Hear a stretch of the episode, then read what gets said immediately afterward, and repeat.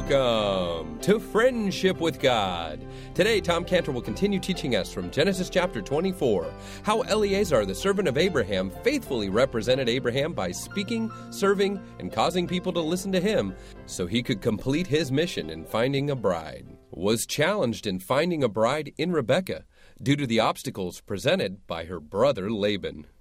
Now, we want to thank you for your listenership and your support of the Friendship with God radio program. And we also want to encourage you to be a one time or monthly supporter of this unique Bible teaching radio program. And by you supporting Friendship with God, you will help to keep this Bible teaching radio program going on this station in your city. Now, you won't find any Bible teaching program on radio like Tom Cantor and Friendship with God, expository teaching out of Genesis that spans into every book of the Bible. Now, from the perspective also of a saved, born again Jewish man teaching about the Jewishness of the Scriptures and the Jewish Messiah, the Lord Jesus Christ. We would like to encourage you to donate today by mail or by going online or calling us now or after the program at 800 247 3051. That's 800 247 3051. Again, 800 247 3051. You can also donate online at friendshipwithgod.org. Friendshipwithgod.org. And you can also mail in your support by writing to Friendship with God, P.O. Box 711 330, Santee, California 92071. Again, that's P.O. Box 711 330. P.O. Box 711 330, Santee, California. That's S A N T E E, Santee, California 92071. So again, Friendship with God, P.O. Box 711 330, Santee, California 92071. Now let's begin our Bible study with our Bible teacher, Tom Cantor, here on Friendship with God A couple of Sundays ago when I kept calling him Eliezer, and he said, It doesn't say as this was Eliezer. and he's right. I keep calling him Eliezer because it's easier to say Eliezer than the servant. Isn't it interesting to you that in this longest chapter in Genesis, a chapter that is filled with so many details, that there is an omission of the name of the star in the chapter? I mean, you know, we say Eliezer, and uh, like Ken says, it's never stated. I mean, if you want to talk about something that's conspicuous by its absence, it's the name of the star. I mean, verse 2 in Genesis 24, it starts off by saying, the eldest servant in Abraham's house. And then we have a total of 13 times in this chapter, he's called the servant, the servant of Abraham. Wouldn't it have been easier for God just to have told us his name was Eliezer? And then, you know, what would have been so terrible for those 13 times if we just used one word, Eliezer, instead of two words, the servant, you know? It's so obviously purposeful that his name, the servant, has been omitted. Why? What's the significance of omitting this very important person's name? Well, when it comes time for him to make his speech, he doesn't even give his name. He says, I'm Abraham's servant. He doesn't even identify his name. The scripture doesn't identify his name. That's significant because we guess, man, I keep saying Eliezer and I'm not doing it justice. He's never identified. Why? For the simple reason of this he has not come here to speak about himself. Eliezer has not come here to speak about himself. Everything he speaks about is about Abraham. And everything he says is about Abraham. And there's nothing about himself. And he prefers to not even give his name because he's not part of the message. The message is Abraham. Does that remind you of any person in the Bible who has not come to speak about himself? The Holy Spirit. Now you might want to turn to this John 16, 13 through 15. John 16, verses 13 through 15. See, here is speaking about the Holy Spirit.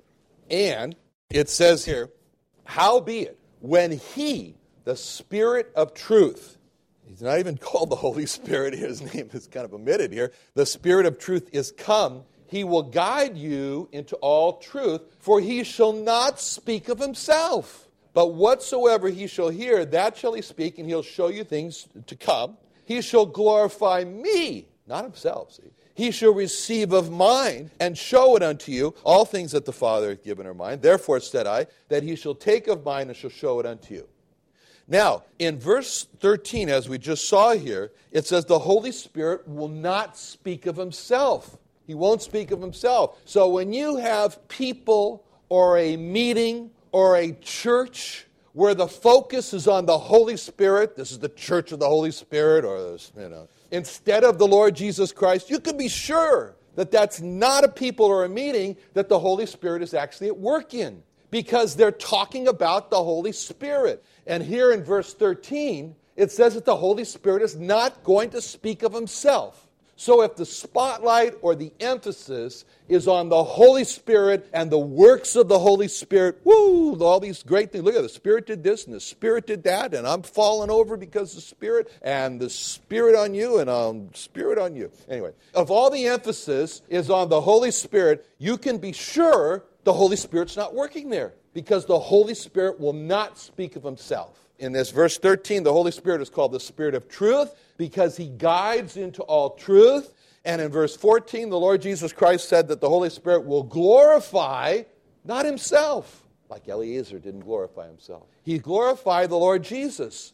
The message of the Holy Spirit is the Lord Jesus Christ. The message of the Holy Spirit is not the Holy Spirit. The message of the Holy Spirit is to not speak of himself. This is just the same as it is here with Eliezer. The message of Eliezer is not Eliezer. That's why his name's not given in the whole chapter here. The message of Eliezer is Abraham. Eliezer is glorifying Abraham. And the Holy Spirit is glorifying the Lord Jesus Christ. So, how does the Holy Spirit glorify the Lord Jesus Christ? It says in John 14, 26, but the Comforter, which is the Holy Ghost, whom the Father will send in my name, he shall teach you all things and bring all things to your remembrance whatsoever I have said unto you. See, he glorifies the Lord Jesus Christ by teaching us about the Lord Jesus Christ and by causing us to remember all the things that the Lord Jesus Christ has said to us in our quiet times, in church, on the radio, in talking with other believers. And that's what the Holy Spirit does. He reminds us. And so, from where does the Holy Spirit do all this work? It says in John 14, 17, the Spirit of truth, whom the world cannot receive, because it seeth him not, neither knoweth him, but you know him, for he dwelleth with you and shall be in you. So, from inside of us, he lives in our hearts, in the hearts of every believer. And the world cannot receive the Holy Spirit. They can't know the Holy Spirit. And the Holy Spirit does a specific work in us that is a work of revealing. He's uncovering. And it says that in 1 Corinthians 2 10 through 14. It says, God hath revealed these things them unto us by his Spirit. For the Spirit searcheth all things, yea, the deep things of God. For what man knoweth the things of a man save the Spirit of man, which is in him? Even so, the things of God knoweth no man, but the Spirit of God. Now we have received not the Spirit of the world, but the Spirit which is of God, that we might know the things which are freely given to us of God. What things also we speak, not in the words which man's wisdom teacheth, but which the Holy Ghost teacheth, comparing spiritual things with spiritual. But the natural man receiveth not the things of the Spirit of God, for their foolishness unto him, neither can he know them because they're spiritually discerned. The Holy Spirit is in the business of revealing. He reveals deep things of God to us, and we receive those things, and the world's not able to receive those things. In fact, the world just says, that's foolish. That's just stupid, because the world doesn't have the ability to receive these things. But just as Eliezer takes a back seat and doesn't speak of himself, the Holy Spirit does the same thing, takes a back seat. In John 7 18, it says this why the Holy Spirit does this? Because it said, He that speaketh of himself seeketh his own glory, but he that seeketh his glory that sent him, the same is true, and no unrighteousness is in him. That's Eliezer. Eliezer is not speaking of himself. He doesn't even give his name because he's not seeking his own glory but he's seeking the glory of him that sent him. He's seeking the glory of Abraham that sent him. If Eliezer spoke about himself, then he'd be seeking his own glory, but he's not doing that. He's seeking the glory of Abraham. If God the Holy Spirit spoke about himself, then he'd be seeking his own glory and not the glory of God the Father who sent him to glorify God the Son.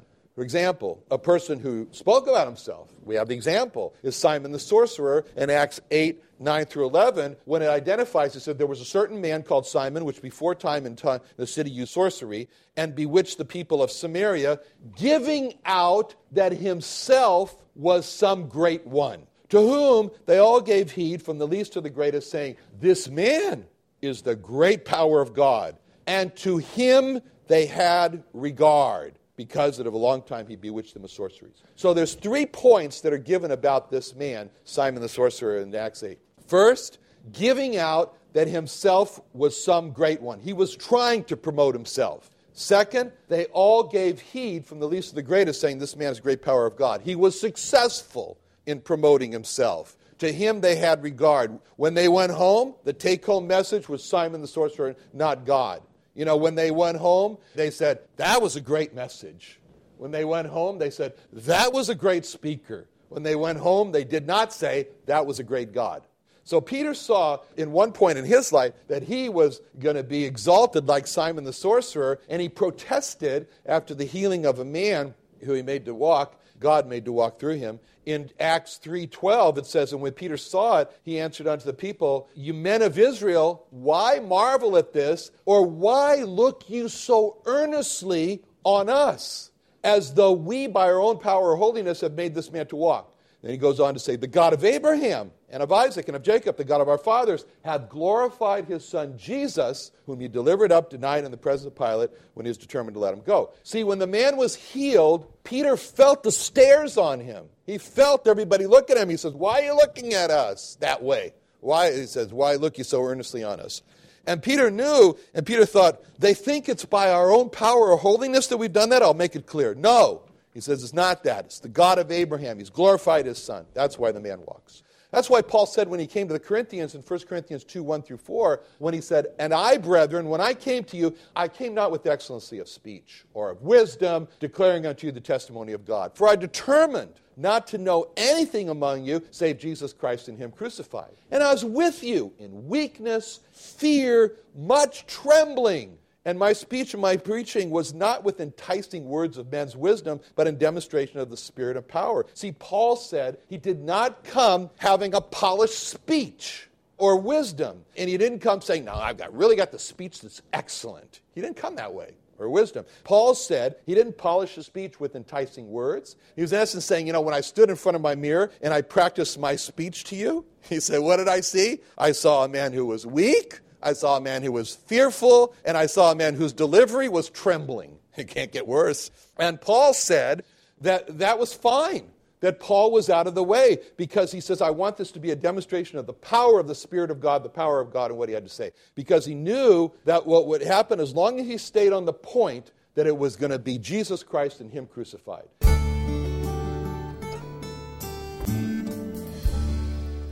We'll return with our Bible study with Tom Cantor here in just a moment on the Friendship with God radio program. We want to remind you that Tom Cantor has a bookstore with all of his materials that's available online at our website, friendshipwithgod.org.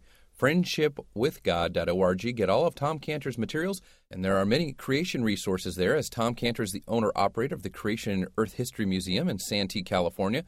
And also, he's got his daily devotional verse you can sign up for right at friendshipwithgod.org. Sign up for that. Get a daily devotional verse from Tom Cantor, just one verse from the Bible, and a small commentary, one or two sentence commentary on that verse. You can also donate online at friendshipwithgod.org, or you can call us to support this Bible teaching radio program as well with a one time or monthly contribution. Call us at 800 247 3051. 800 247 3051. Now, here again is our Bible teacher, Tom Cantor. That's why it's so important to see that the name of the servant is just not given in the chapter. Now we've seen all the negative implications for why Eliezer said that he was Abraham's servant, and that was de emphasizing himself. But there's a positive implications of what Eliezer said when he said he's Abraham's servant in verse 33, because by saying that he was Abraham's servant in verse 33, Eliezer is saying he's on a mission. I'm on a mission for Abraham. And what he's going to say is not from me, it's from Abraham himself. That's the point that Paul made twice in Scripture when he said in 1 Corinthians 11 23, I received of the Lord that which I also delivered unto you. The Lord Jesus, same night he was betrayed, took bread, like we're going to do in next service. And 1 Corinthians 15:3, he said, For I delivered unto you, first of all, that which I also received, how that Christ died for our sins according to the Scriptures. See, what Paul is saying here is that what he had given, was giving to the Corinthian believers, was what had actually went into his soul, changed him, and he was just like confessing it from his own soul. In his time alone with God, Paul had received, Paul had embraced, Paul had incorporated into his life the message that Christ had died for our sins. And then he delivers it to the Corinthian believers. It's like the bird that goes and finds the worm and chews it and regurgitates it. But that's the pattern for all effective biblical teaching. When Paul said, I delivered unto you first of all that which I received, he's saying effective biblical teaching is never effective if the teacher just delivers to the hearers sterile information that the teacher has not first embraced and made a part of himself. Or, in other words, the teacher must be personally exercised by the material before he's qualified to teach it to others. And so, these are the negative, these are the positive implications of verse 34 when Eliezer says, I'm Abraham's servant. And those are the same negative and positive implications for us. Paul says in 2 Corinthians 4 5, We preach not ourselves, but Christ Jesus the Lord and ourselves, your servants, like Eliezer for Jesus' sake. John the Baptist is mentioned. He's a model for this. In Matthew 3.11, he says, I did baptize you with water unto repentance, but he that comes after me, he's mightier than me. And I'm not even worthy to hold his shoes. He's going to baptize you with the Holy Ghost with fire. And so John the Baptist is pressed. Make a statement, make a statement in John 1.22. Who art thou? We may give an answer to them and send us. What sayest thou of thyself? And John the Baptist's reply in John 1.23 is, I'm the voice, one crying in the wilderness. It's so demeaning of yourself to call yourself a voice. What's a voice? A voice, you can't even see a voice. We can see that what happened to John the Baptist happened to Eliezer. Eliezer, what sayest thou of thyself? Eliezer says, I'm Abraham's servant. I'm Abraham's servant. He's de emphasizing himself, he's emphasizing to the hearers, I'm sent. I'm sent by Abraham. Eliezer has covered himself with the truth that he is a sent one, that he's been sent by Abraham. He's going to speak now on behalf of Abraham. That point of identifying yourself, of seeing yourself as someone who is sent, that's the Holy Spirit that we've already seen in John 14, 26. The Comforter, which is the Holy Ghost, whom the Father will send in my name, he's going to teach you all things. So when we sit here in church or we're at home and we're in our quiet time with God and we know that the Holy Spirit is teaching us or bringing something to our minds that the Lord Jesus has said, we're being taught that. We're being reminded that because the God the Father has sent the Holy Spirit on a specific mission to teach us and remind us that. That's wonderful. And so in John 14, 26, it tells us that God the Holy Spirit was sent by God the Father. But in John 15, 26, see 14, 26, he's sent by God the Father. Next chapter, 15, 26. The Comforter, whom I will send, the Lord Jesus said, whom I will send unto you from the Father, even the Spirit of truth. So he sent, the God the Holy Spirit is sent by God the Father, and God the Holy Spirit is sent by God the Son. And so we see when Eliezer says, I am Abraham's servant, that he's confessing from his soul that he's sent. And this was the most important part about what he had to say. And that's why he starts off his speech with saying, I am Abraham's servant. See, by Eliezer saying, I'm Abraham's servant, he's saying, I'm sent by Abraham, and that he could not speak unless he was sent by Abraham. By saying, I'm Abraham's servant, Eliezer is saying, How can I speak unless I'm sent? It's exactly the same point with us when we speak the gospel message to the lost that Paul says in Romans 10:15. How then shall they preach except they be sent? As it is written, how beautiful are the feet of them that preach the gospel of peace and bring good glad tidings of good things. I remember speaking to a dear Orthodox Jewish close friend of mine. He's a close friend of mine. I remember spending a Sabbath day with him in London, England, and on this Jewish Sabbath, we spent the whole day walking all over London. My feet were so sore because we couldn't ride because he was Orthodox. And in the evening, we went for dinner to an Arab restaurant to break this fast. And I asked him, I said, Well, how is it that you, an Orthodox Jew, find yourself now eating in an Arab restaurant that you would never do back in New Jersey? And he said, when you're there, you're there. When you're here, you're here. but we're close friends, good friends. As a matter of fact, my wife and I attended his daughter's Hasidic style wedding in, in New Jersey, and I think my wife was the only Gentile out of the 300 people. And it was a very expensive wedding. And I asked him later, I said, you know, I said to my friend, what was the expense like? And he says, expense? He said, What was the expense like? Tom, picture buying a brand new Mercedes, fully loaded with every option they have available. And picture driving that brand new Mercedes down to the shore. Picture driving it on a pier, and then picture driving it right off the end of a pier. He goes, That's what it was like. Well, now we found ourselves in San Diego, and we'd spent the day together touring our facility in Tecate, and we were having dinner together at Sea Level Restaurant in Harbor Island, and it was just the two of us, and we were sitting together at the table when our eyes locked. And from my soul to his soul, I brought him the gospel invitation for him to personally come to the Lord Jesus Christ to be his God and his Savior. And I remember so clearly what happened because his face got red, it got flush. And he said, Excuse me. And he, and he jumps up and he went to the bathroom. And he told me that he stood in front of the mirror, he almost passed out, he said, and he had to wet his face to revive. And when he returned to me, he used a word to accuse me uh, that I had done something very wrong. And the word he used was overture. He said, You have made an inappropriate overture to me as an Orthodox Jew. And in essence, he was saying to me, What gives you the right to make this overture to my soul? And what he's saying to me is, How dare you make Jesus overture to my soul?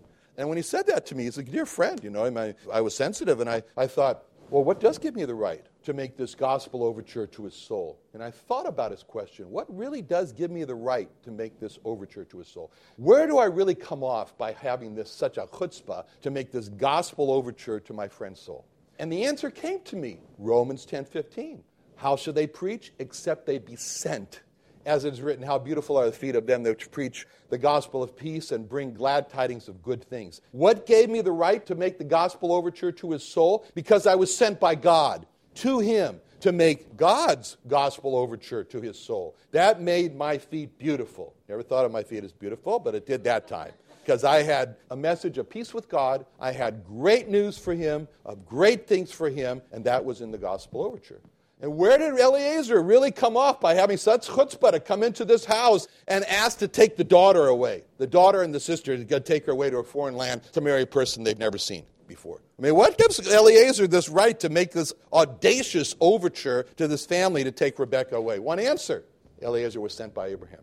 Eliezer gave, he says, I am Abraham's servant. What a speech! That he made there. What a speech that starts off in verse 34. He starts a speech, I'm Abraham's servant. We see a pattern for us in how we make the gospel speech of the lost. When Eliezer starts a speech, I am a servant, the speech of a faithful servant of Abraham. When Eliezer starts a speech in verse 34, I'm Abraham's servant, the speech of Abraham speaking through Eliezer. When Eliezer makes a speech, starts a speech in verse 34, the speech that turned the hearers to Abraham. And if we want to be a faithful witness, exactly the same thing we got to do. Exactly the same thing. We have to do that. We have to be the faithful servant of our master, the Lord Jesus Christ. People see what we're saying, they'll recognize that's not the speech of Tom Cantor, that's the speech of his master, Jesus Christ, speaking through him. And the speech of what he's saying is causing people to turn to his master, the Lord Jesus Christ. So, that's what it is. Now, how could Eliezer do this? How is this possible? How could we do this? Because of what Abraham told him in verse 7. And he shall send his angel before thee. And then he reinterprets it. He is always good at kind of changing things a little bit. And so in verse 40, he says that he will send his angel with him. So before him and with him. Same answer for us. How are we able to accomplish this? The Lord Jesus speak through us. We turn our hearers to the Lord Jesus Christ. Same.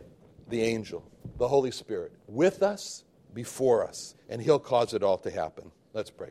Father, thank you so much for the example we have here of Eliezer. Help us, Lord, to follow him and to be faithful to our Master, the Lord Jesus Christ. In his name we pray. Amen. Another great Bible study from Tom Cantor. Just a reminder if you would like to download this message for free, you can do so on our website, friendshipwithgod.org. Friendshipwithgod.org, also available on iTunes.com and sermonaudio.com. So, friendshipwithgod.org, iTunes.com, or sermonaudio.com to download today's message or past messages. Now, you can also go to friendshipwithgod.org and sign up with your email for Tom Cantor's daily devotional verse, just one small verse from the Bible and a small exhortation or encouraging note from Tom Cantor on that verse from the Bible, You can sign up with your email at friendshipwithgod.org. You can also find Tom Cantor's daily devotional verse available through Facebook. You can befriend Tom Cantor by searching for Tom Cantor on Facebook, as well as Israel Restoration Ministries and Friendship with God.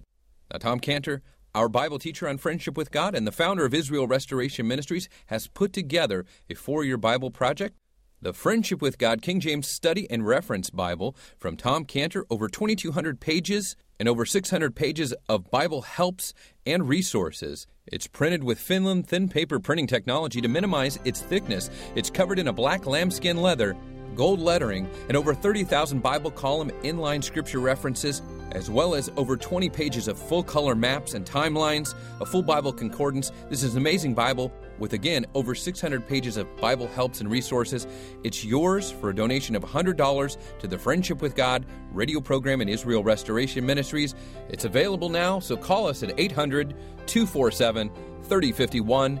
800 247 3051. Make your donation today for the Friendship with God Bible at 800 247 3051 or go online to friendshipwithgod.org for more information, or again, call us at 800 247 3051, 800 247 3051.